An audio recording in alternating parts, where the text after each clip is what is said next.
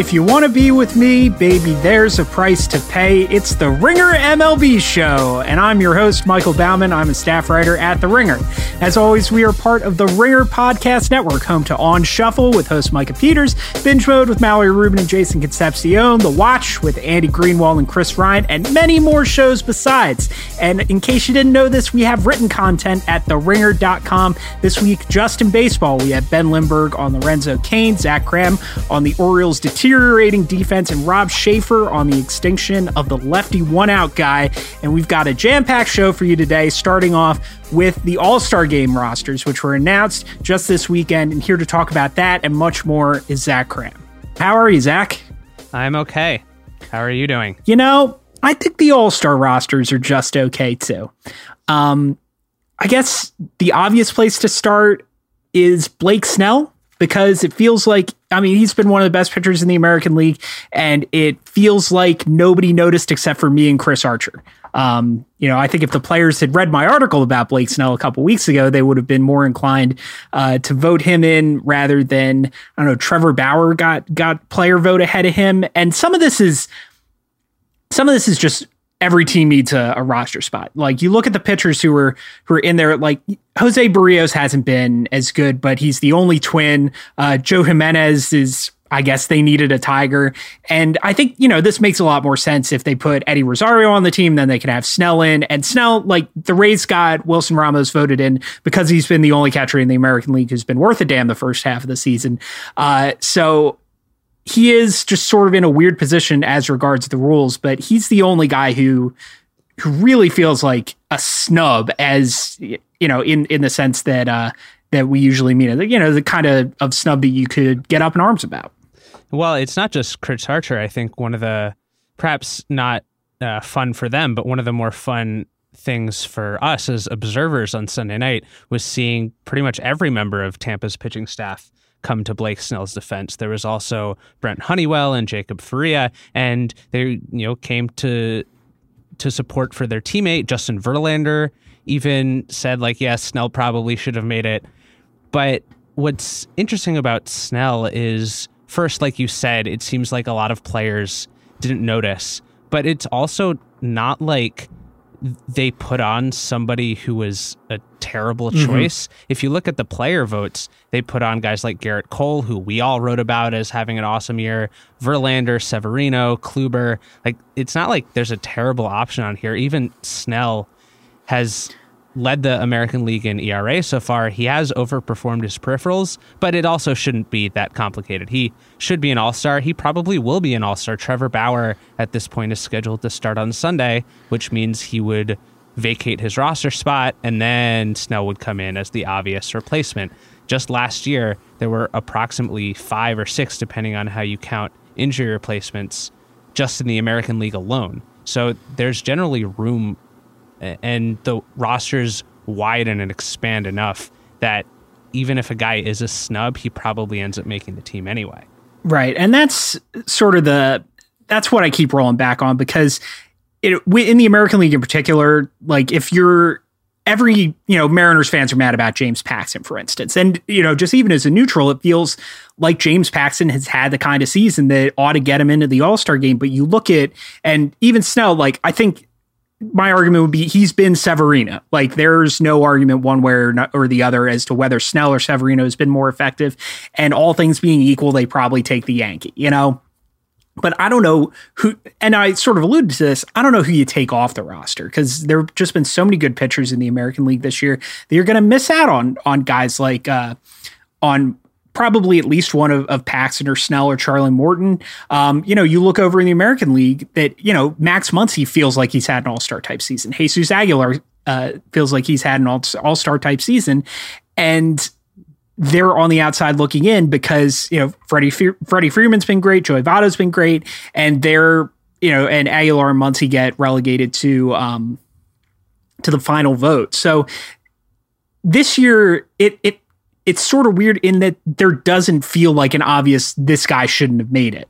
Um, I guess except for Salvador Perez, except you look at that like there's only been one good catcher in the American League this year. I don't know who else you you really put on. Like do you put Max Stassi in a platoon as the fifth or would he be the sixth Astro or, or fifth Astro on uh, on this All Star team? And I don't know who else you put on uh, for the Royals. Like I don't know where the spot is for Whit Merrifield, for instance, or Mike Moustakas. So you know it's it's hard to get.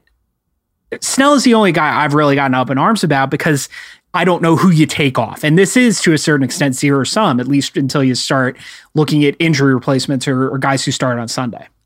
And there has always been a tension between picking guys who might be having quite not not quite as good seasons, but are stars like Joey Votto and guys who are having phenomenal first halves like Aguilar and Muncy, as you mentioned.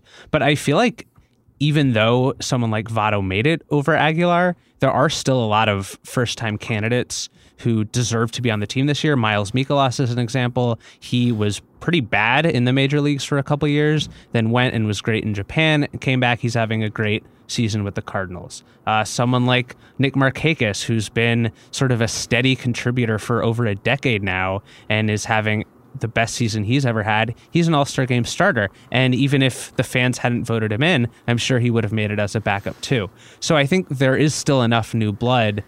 The only other tension now is what the Snell debate has kind of boiled down to over the last few days is does every team deserve an All Star? I'm kind of, I think, not in the majority here, at least on baseball Twitter. Where yeah, base. People, I think this is one of those situations because I, I think I'm with you but this is one of those situations where baseball Twitter just watches too much baseball and sort of doesn't reflect the general public. Because I'm I'm pro one you know one player per team. I agree, and especially with the All Star game no longer meaning anything. It's just an exhibition at this point. I've seen the argument made over the last few days that, well, All Stars at the end of a player's career determine a player's greatness. But I don't think that's necessarily true. We have I don't think that's true either. so many more sophisticated ways of calculating a player's value, perhaps too much quantification. And if anything, like is the difference between a player making three All Star games and five All Star games going to matter at the end of his career? Probably not. Even in awards voting, there are plenty of examples of players who have won MVPs or Cy Young awards without even making the All Star team that season. So I'm not entirely sure outside the player's own perspective. And yeah, I'm sure it sucks for Blake Snell or John Segura, Jean Segura or someone who probably deserves to be on the team and isn't just because of the one player per team rule. But if the game is supposed to attract fans, the best way to attract a Royals fan to watch the game is to say, hey, here's Salvador Perez batting against the best pitcher in the National League. Or for a Tigers fan, here's Joe Jimenez pitching against, I don't know, Bryce Harper. Uh, that's the best way to attract a national fan base for this game. And I think one thing we we don't understand, like the more jaded you know, you get very jaded, very quanty p- people, the kind of people that, that we sort of hang out with, uh, watch so much baseball. And, you know, there's sort of a, it, this is the All Star game sort of stupid, but it's not for us. It's for casual fans and kids. And I remember being a, you know, in a, being a child, God, before you were probably even born, um, rooting for a pretty bad Phillies team that often has not only had one All Star a year. You know, this is before the internet, didn't have cable, so I'd, I would only see the Phillies. I wouldn't see West Coast players or or American League players except for the one national game a week the entire season. So it was cool to see somebody from the Royals or somebody from the Brewers when they were in the American League. You know, I remember vividly Jose Rosado making his his one All Star team and you know, it's to expose those kind of fans to players they might not see every day. And I think that there's a balance to you know you talk about the the Muncy versus Votto thing or the Aguilar versus Votto thing like there's a I sort of come in in the middle that like you should recognize up and coming players, even sort of fluky sounding players. Because I remember when Jose Bautista was kind of a fluky all star after a good first half, and he turned into a superstar. Uh, you know, even as a late bloomer. So there's an argument for you tune in to see. You know, if you look at Kluber versus Snell, the Cy Young winner versus the up and coming pitcher, you tune in to see the Cy Young Award winner, and maybe you're exposed to an up and coming player who you become interested in and want to watch more Rays games. God help you this season, but you know, there's uh, you'd want I would want to have some up and coming stars and some established stars. Like I think there's a balance that that you'd want to strike, and I think that you know we might be too close to this to really evaluate the All Star Game rosters from a you know from a uh, standpoint of of what the target audience really wants because we aren't that target audience. Right, and I think if anything, it shows just how much talent there is in baseball at this point. The fact, particularly this year, this they, is uh, yeah, like this. There's ten guys I'd I'd want to have for uh, for either of these rosters th- for every guy who I think doesn't deserve to be there. Right. I, I don't think ERA is the end all be all, but James Paxton, who probably is an all star in most seasons, ranks 15th just in the American League in ERA. And I picked James Paxton to win the Cy Young before the season, and he's pitched really well, but he almost has no chance just because of how great some of the players we've seen now are and how young a lot of them are. Yes, Justin Verlander's at the top of that leaderboard, but so is Snell and Severino and Bauer and Tyler Skaggs. And there are just a lot of great baseball players right now. And that's fun for both of us. But as you say, it's a matter of how to introduce that to a national audience during basically the only time between April and October that there is this sort of mm-hmm. national interest in not a, not a, just a single game, but a, a few days of baseball. And Paxton feels, and I feel bad for Paxton because he's probably not there on the numbers, but he is perhaps more than any other player the the narrative focus of one of the great surprise stories, like a, a, surprisingly really good team that has really flown under the radar the past couple seasons. And Paxton, you know, with the no hitter and and some of the, you know, where you strike out 16 guys in a game, a start or two before that, he's he's put up some of those big memorable Mariners games, and he's probably the face of that team right now. And it feels like he ought to be there just for no other purpose than to introduce him to fans before the wild card game. And and, and Segura too. Like he's as of right now, uh, Segura's leading the final vote, and I think he'd be the guy I'd take out of the American League first because I think he's a super exciting player who has relatively little uh, national name recognition. He would be the kind of player I would want to introduce to fans uh, at a game like this. But you know, he's had a great season, and I you know I think that there can't there's no amount of Mariners exposure I think uh, would be too much at this point. And if anything, the fact that there are other opportunities for these players to make uh, an All Star appearance, whether it's in the game itself because of injury replacement or in the festivities at large, like Max Muncy is, I think, the first confirmed contestant in the Home Run Derby, which is great fun. The transition in format a couple years ago where they went to a timed bracket mm-hmm. has made it a lot more exciting. It's great now. It's I, I never it was expected, unwatchable five years ago. It's awesome. I never expected event. to like the home run derby like I do now. Uh, but it's as you say, it's so much more fun than it used to be. And sure, maybe Max Muncy makes a run in the home run derby and people learn his name before he inevitably hits like 455 for the Dodgers in October. Uh, I do think if I were to make a change to the All Star format, it would be to add more of these skills competitions to let more of these maybe second tier players shine and mm-hmm. make a name for themselves. But and I think that's an argument that's something that the NBA does a lot of yeah. Yeah, like and it's tough because I don't know what the other I remember at Grantland we had uh it might have been a group post where we proposed like other skills competitions. I don't know what else you'd do is the thing because like what you'd want to see like fastest pitch or or um, some kind of like a race around the bases or something like that like the, the risk of injury is too great that you'd have a hard time. Like even if the players wanted to compete, like the teams would never would never allow something like a fastest pitch competition. So I'd like to see it. I just don't know what the um I don't I like I don't know what the event would look like.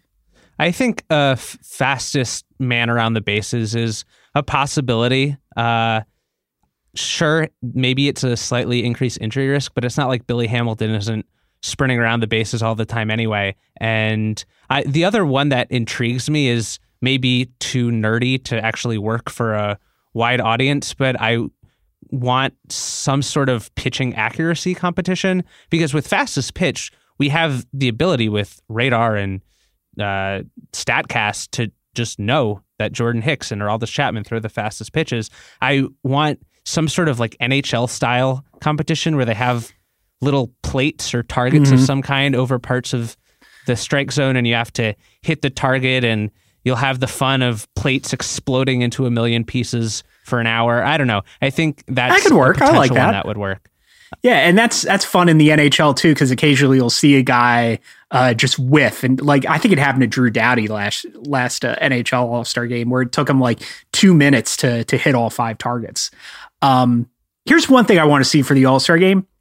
You know, like the Tour de France is on right now, and cycling is really the only sport that that does this. But like, I want to see players get like some sort of uniform patch for like winning awards or making all-star teams like you know sort of like how military uniforms you wear your resume on your on your uniform like you ought to get a star on your jersey for every all-star team you make or uh, you know a patch for every MVP or Cy Young or batting title or home run title like I think it it would be cool to see that kind of it would never happen in baseball like never cuz it's just so individually focused. But like, you know, at the baseball references started doing that thing where they put it just in the top right corner of the player's page. He's won two World Series and an ALCS MVP and an, and an AL MVP and a batting title and three gold gloves.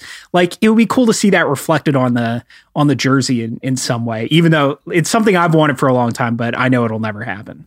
The other idea, because the All Star game is just an exhibition now, is just to be more fantastical with your ideas and put guys in unique positions. And I don't think that would ever happen again just because teams are stodgy and would say, "Oh, if we play a guy in second at second base and he's never played second the Russell before. Martin shortstop thing that, exactly. that he finally did this year after wanting to do it forever." Just put Willians Astudillo in the All Star game and have him play every position. Well, we should do that anyway. Well, I mean, like if we were in control of this, Willians Astudillo would be uh, would be one of the starters. And the other idea is just to take advantage of sort of this gap between uh, nostalgia and in the moment stars and try and bridge that with it wouldn't work every year, but like when Derek Jeter or Mariano Rivera or Cal Ripken had their final All Star games, like those are some of the moments I remember as a baseball fan watching them and trying to take advantage of that when the opportunities present themselves. I think baseball has generally done a good job with that, but like I don't know. I really want to see Ichiro in the home run derby. I know this was bandied about a week or two ago uh, with the Mariners talking about it. It's definitely not going to happen because Major League Baseball wouldn't do that. But there's nothing that would get me to tune in more than to see Ichiro hit homers. And they and MLB's to their credit, they're doing and they pioneered a lot of stuff. you're probably too young to remember the catcher cam where they had the cameras and the catcher's masks. Um, that that got pioneered at, at the All Star game. You know, they have the uh, the special, and nowadays they have the special catcher's gear. Uh, they let uh, they relax the rules for what kind of cleats you can wear. So, you know, Mike Trout always has special cleats for the All Star game. This dates back to even A Rod would wear white cleats for the All Star game when he was with the Yankees. And it's just little things like that. It, the uh, miking up an outfielder and interviewing him during the game. George Springer did that, I think, last year, and it was incredible. And I don't know, incredible is probably too strong a word, but it was really nice. Like it's it's fun to to do that during the game. And I think, you know, as much as I'd like MLB to go one step farther, they do I think they do a really good job within the the confines of, of norms in terms of making, you know, going from this time it counts to to just you know having fun with it. Yeah, even uh, I think it was spring training this year. Mookie Betts was mic'd up during a game. Oh yeah, that was awesome. Someone hit the ball over his head, and as he was chasing it down, he said, "Yeah, I'm not going to get to this one, boys." oh, there you go. Uh, I ain't getting this one, boys. get on your horse. Don't miss the cutoff.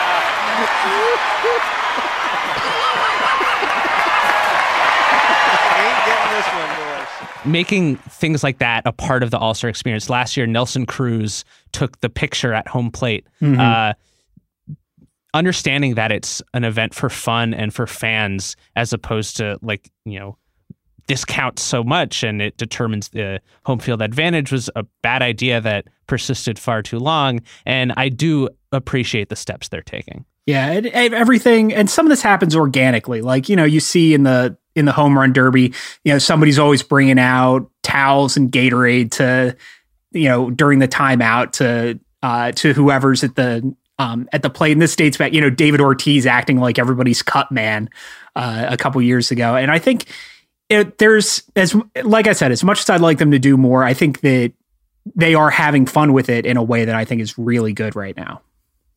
Yeah, and I'm looking I'm looking forward to this week. I'm one of the weirdos who watches all nine innings of every All-Star game Me no matter too. who's Yeah. playing and I you know, I just think it's fun to see even in the 8th inning like Josh Hader against insert backup American League outfielder here. They're still all good players and I enjoy watching baseball and I enjoy that we have this opportunity every year.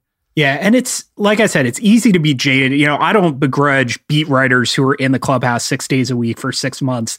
Uh, if they're, you know, if they're jaded about making one extra trip for not, you know, to write about something trivial, but you know, sort of taking a step back for for people like us and sort of viewing this through a casual fan's eyes, I think is it's a really it's a healthy thing to do for for hardcore baseball fans. So I'm looking forward to it. I always look forward to the All Star game, and it's it's just you know it's it does sort of feel like last day of school, and that's always a, a nice feeling. And I always enjoy looking forward to talking to you, Michael. All right, yeah, you're an all star in my heart, Zach Kram. So we'll we'll talk. I guess uh, we're going to be recording day of the All Star game next week, so um, we'll. I don't know if we'll have that much discussion about the game, but you know, we'll we'll touch on this, maybe the home run derby stuff like that. So, all right, well, I'll talk to you next week. Perfect. But thanks again to Zach. We'll be right back with Ben Lindbergh after a word from our sponsors. Are you struggling to get to sleep? If so, the fine people at Mattress Firm want to help. Mattress Firm is here for you when you're looking for ways to improve your sleep. These are mattress experts here, people, and they're not just mattress experts, they can help you build your bed from headboards to adjustable bases to sheets, and they even have bedroom decor. They've got you covered literally and figuratively. Plus, if you go to mattressfirm.com slash podcast, you can save 10% with the code podcast10. Mattress Firm offers a 120-night sleep trial so you can rest assured that you love your mattress or your money back. And they have a 120-night low price guarantee so you know you paid the perfect price. More than 3,000 stores nationwide, not only are they in your backyard, but this means they have the ability to offer you deals that nobody else can. And that's on top of the 10% savings you'll already cash in on. So go to mattressfirm.com slash podcast and start sleeping better tonight. Today's episode of the Ringer MLB show is also brought to you by Miller Lite. Look, here at the Ringer, we spend most of our time arguing. Just today, I had an argument with a coworker about whether it's good to put ketchup in soup. But one thing there's no debate about is that Miller Lite is the great tasting light beer. With only 96 calories and 3.2 grams of carbs, that's fewer calories and half the carbs of Bud Light, so there's really nothing more to talk about. If you have a real argument, let me hear it. Until then, stick with Miller Lite. Miller Lite, hold true. Well, as always, we end the show with our closer, Ben Lindbergh, who is on today to talk about teams on 50 win paces that, if you have a mouthful of peanut butter, their names sort of sound alike the Orioles and the Royals. So, Ben, they say that, that baseball is mostly failure, and I'm happy to have you on to talk about that, to indulge that uh, in a very specific way this week. Yes, we are here to talk about two truly terrible baseball teams, the Royals and the Orioles. I don't know which is worse, but they are in a pretty exciting race to the bottom right now. Well, I've got, well, the first thing is I was making jokes about how they were on, like they were going to challenge the 62 Mets. If anything, Mhm. these two teams really drive home how bad the 62 Mets were. Yes. Uh, because I, I looked up you know, the Mets went 40 and 120 in their in their first season, and neither of these teams, as bad as they are, as like they could be the worst team since the full tank era of the process Astros, right? yeah. And yeah. Dan Szymborski actually has a post up at Fangraphs on Tuesday about this very issue, their chances of catching up to the 1962 Mets. And I think both teams have a sub 1% chance of actually getting there right now. That's pre trade deadline, of Right. course. But still, yeah, the, the 62 Mets are kind of in their own class when it comes to awfulness. Well, you talked about um about the trade deadline. I was looking and which team was worse. This is uh, what I was going to bring up, and they can't really the the Royals would be my pick because they can't really get that much worse. There's talk about uh, you know there, Mike Moustakas trade rumors are sort of floating around. I don't know how serious they are. There are some pretty serious links between Whit Merrifield, former Gamecock, and the Phillies uh, earlier in the week. And apart from that, there's not like you look at their team. They've already traded uh, Jon Jay and Kelvin Herrera. Uh, Jorge Soler, who's been their probably their best hitter this year, is hurt. Uh, they've got some pitchers who were good recently uh, Mhm. in Jake Junis, uh, Danny Duffy, and Ian Kennedy, and they've all been bad. And Kennedy and Junis are hurt, so I don't know what more they can trade from to get worse. Like Whit Merrifield's a really good player and would be really useful on a contender, but he's not going to swing this team.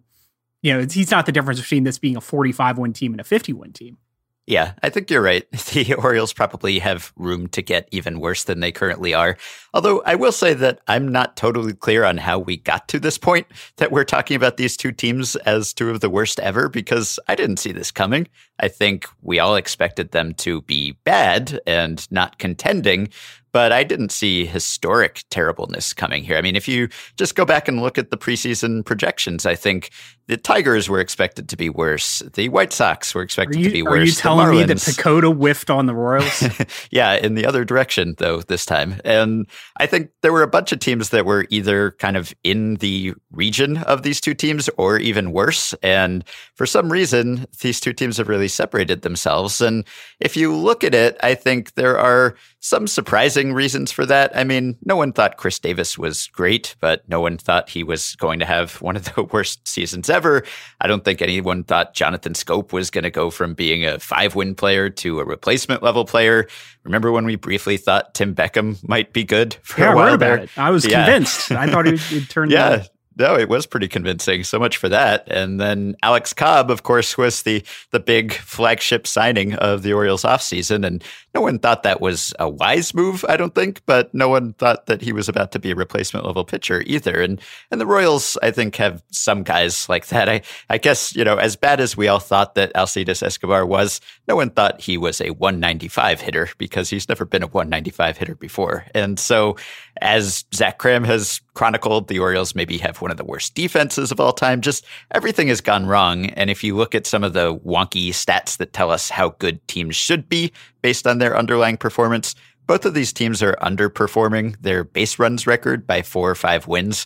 Now, even if you gave them those yeah, wins, that's great. The 62, I looked this up. The 62 right. Mets underperformed their Pythag by 10 wins. Like, yeah. so cool. That's awesome. There's only so much difference it would make. But that's what I'm saying. And the other thing is that these two teams, I think there's maybe a tendency to kind of lump them in with some other teams that are tanking and or rebuilding or tearing down, whatever you want to call it these teams are kind of old school sucking. Like they're just yeah, they reached they were the end for of a while. Yeah, they reached like, the end of their cycle, and it all right. came crashing down. Exactly. Yeah, over the past four seasons, the Orioles and the Royals improbably were tied for the sixth most wins in the majors and the second most wins behind the Indians. This in the was the ALCS, like three, right. what, in, three years yeah, ago, four years ago, 14, 14? yeah, four yeah. years ago. So these teams were good, and now they're bad, and that's what happens. The Royals lost a lot of free agents, and the Orioles just really haven't acquired young talent and just haven't made the moves that they should make. But this is something that teams have historically gone through. This isn't like the White Sox being bad because they traded everyone. This is just kind of the natural last gasp of formerly good teams. Yeah, and they, you said old school, and there is something, you know what? There, I think there is something admirable about the about the Royals sort of seeing this coming and saying, "Well, we're just going to take our one last remote shot instead yeah. of trading Hosmer and Cain and Moustakas last year." Yeah. Um, it, you know, and there's sort of a weird developmental program that you know there is no weirder scouting and developmental program out there than the Orioles. So they, no. you know, it, this is just what happens when you don't develop a pitcher for 20 years. Yeah, sign um, one international free agent maybe exactly. and then talk to us. Um, but the I I didn't see this coming with the with the Orioles. I thought they were just sort of a a run of the mill 65 70 win team coming mm-hmm. into the season. With the Royals, I think I saw this this potential just because there's this their their players, a lot of their players coming into the season uh, didn't have a lot of upside, and I think we mistake not having upside for also not having a low floor. Um, yeah. And they, you know, they're experiencing the um, the side effects of this. The other thing is they're kind of being floated by a really shit ass division. And as shit ass yes, as this team has, has been, like this could they have a winning record against the Tigers or 500 against the um, against Minnesota Twins. I know you've been interested in the trajectory of the AL Central as a whole. Yeah. And you know, I think back to 2003 Orioles, who were a surprising wild card contender because they beat up on the was it 100 and how many games did the Tigers lose that year? 119? Was it that close to? Yeah, what were they like a forty-eight win team? Something, something, like that. that. Yeah, was, they the one they lost somewhere in the the high one teens, and the Royals went I think sixteen and three against them, and almost made the playoffs as a result. And uh, it- you know, this is sort of the opposite of that, where the low quality of the division is. Well, no, it's not the opposite. They're just at the other end of the standings. It's the Mhm. low quality of of some of their competition is sort of keeping them from really challenging that uh, that 62 Mets record. If they were in the West, like we might be talking about this. yeah. I overrated those 2003 Tigers, by the way. Forty-three and 119. I was going to say, I remember there, Mike Maroth and Jeremy Bonderman. You know, it, there's a there's a uh, an alternate universe where that season doesn't just completely ruin Jeremy Bonderman. He, you know, becomes a multiple All Star. Um, Jeremy Bonderman, alternate history. Did not yeah. think we would be talking about we, that. t- we talk about everything. Yeah, you're right. I wrote a couple weeks ago about how this AL Central might be the worst division ever. And obviously, the Royals are a big part of that. So they're not just innocent bystanders to this crash. But you're right. They would be even worse if they were facing good teams on a regular basis. And maybe that's part of it. Like, there are some super teams in the AL, certainly. And so if you have to face the Astros and the Red Sox, and well, I'm not quite going to put the Mariners or the A's in that category, but maybe the I mean, Indians. they're, but- they're one in five against the Astros, Mhm. uh, Red Sox, and Mariners. Uh huh. Yeah. So, you know, there are some really good teams that will beat up on the really bad teams. But even so, no, I didn't quite see this coming for either of these teams. But now you have to wonder just how much worse it can get in the second half. And maybe there's some regression coming in that they're probably not quite this bad. But on the other hand, they probably are going to strip down whatever is useful remaining on these rosters, which is not much, at least in the Royals case. But I know that you have thoughts on whether that will actually happen.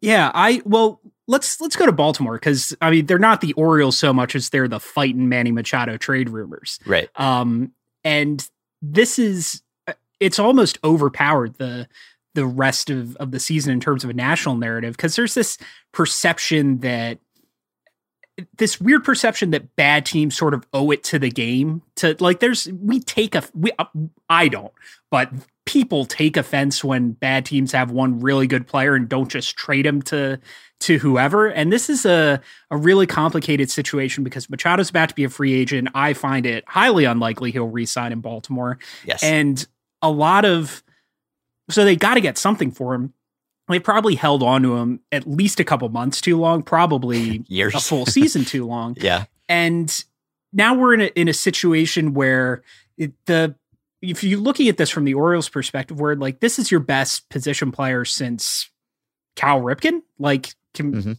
you know unless I'm forgetting somebody, uh, they can't just let him walk for you know I'm just look I just went through MLB trade rumors and got some of the highlights.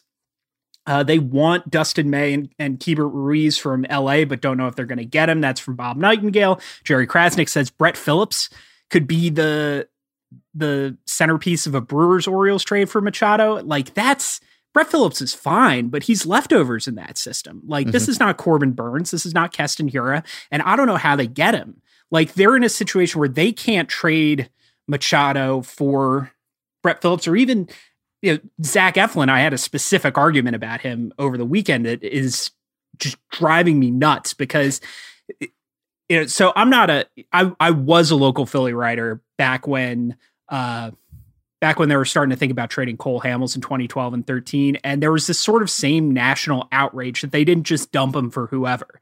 And there were outrageous takes mostly from Red Sox fans and writers like why you know why don't the I don't know if I'd trade Blake Swihart for for Hamels straight up. And there's sort of the same thing coming from Phillies fans now about Zach Eflin. And the beat writers are saying the Phillies wouldn't trade Zach Eflin who's had nine good starts in his entire career for Machado who is one of the best players in baseball. And there's you know I, I got an argument from a friend of mine who's who said according to Baseball Reference War, that Zach Eflin is better than Machado this year. And like, if you cherry pick, if you ignore all of human history, except for Zach Eflin's last 11 starts, Yeah. and, and, and cherry pick the war version that is most favorable to Eflin and least favorable to, to Machado, then yeah, maybe they even out. But like, th- this is not a rental. You know, Josh Reddick to the Dodgers a couple years ago was a rental. This is a superstar.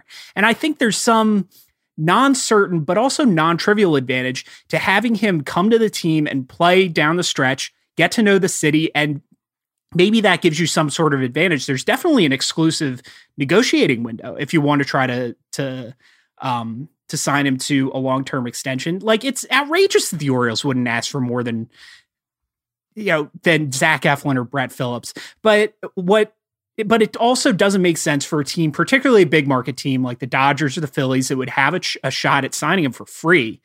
Uh, in terms of prospects in the offseason. Like it doesn't make sense for the Dodgers to give up Alex Verdugo. It doesn't make sense for the Phillies to give up Sixto Sanchez. And so we're in a position where I think the most rat like we could prisoner dilemma, prisoners dilemma ourselves into the Orioles holding on to Machado toward all the way to the end of the season, which I know we talked about this earlier. You don't think they're necessarily going to do. But like it doesn't make sense. It, it's just I if I were the Orioles, I wouldn't take some insulting, oh, it's better than the comp pick. Cause fuck you. Like this is this is the best player we've had. This is the best star we've had in 20 years. I'm not gonna give him up for just because you don't just because you're certain you're gonna sign him in the offseason. You know, and he's the kind of player who could make a significant impact down the stretch. The Manny Ramirez in 2008 impact. Like yeah. he is that good and he could be incredibly valuable to a team down the stretch. So the Orioles are absolutely right to hold out for whatever they think they ought to get. And you know what? If they don't get the big return, they were going to be bad for the next 5 years anyway. So who gives a crap? okay. I haven't done one of these in a while. I realize I've been yelling for a long time. I'm on your side in the Woo! great Machado versus Eflin debate of our times. So I'll be your ally in that fight. But I'll say that if the Orioles really wanted to get something good for Machado, they should have traded him when he was more valuable, when he had absolutely. more value remaining. I, so I, I absolutely if, agree with you. If they end up in the situation where they just get Brett Phillips back, it's really their own fault for holding on to him this long for no particular reason. I mean, we've been reading Manny Machado trade rumors for months, years now. All the MLB trade rumors posts blend together, but it's been a long time. There was a chance that he would have been traded this past winter, and the Orioles, it seemed like, possibly had unrealistic expectations expectations for what they'd receive in return. Maybe they still do, but they had no chance to compete coming into this season. So there was no great value to retaining Manny Machado. And I'm sure that they had better offers then than they're getting now. So if they really wanted to get something for him, then pull the trigger a little sooner. Don't wait until you have two months remaining on this guy that you've had for years and years. So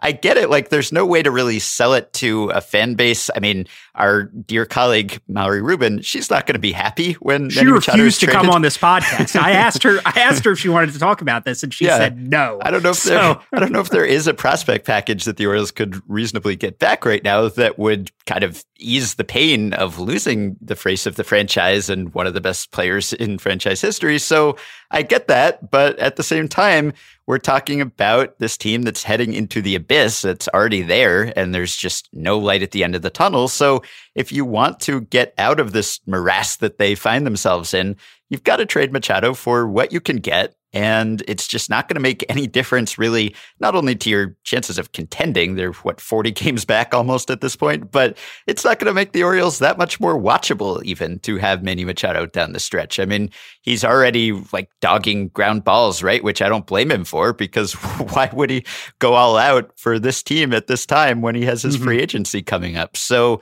I think you've got to get rid of him. I think they will. I mean, nothing would shock me about the Orioles management or mismanagement at this point. So if they held on to him, it wouldn't be the most surprising decision ever. But I think it would be yet another example of malpractice. And I think they'll get something good just because there are a lot of teams interested. But, you know, you're talking about two months of the regular season and the way that baseball is structured in 2018, there aren't that many teams that are really fighting for a playoff spot. At least in the AL, you kind of either have one or you don't. So you're talking about upgrading for the playoffs in many cases. And a third baseman, a shortstop, I mean, it's great to have a player like Manny Machado. He's a superstar, but you don't get the premium at the deadline for a player like that that I think you do for a pitcher whose use you can really ramp up in October. So I just think you kind of have to have realistic expectations about what even a superstar is worth with two to three months left. Yeah, here's my counter argument that even if they get somebody like,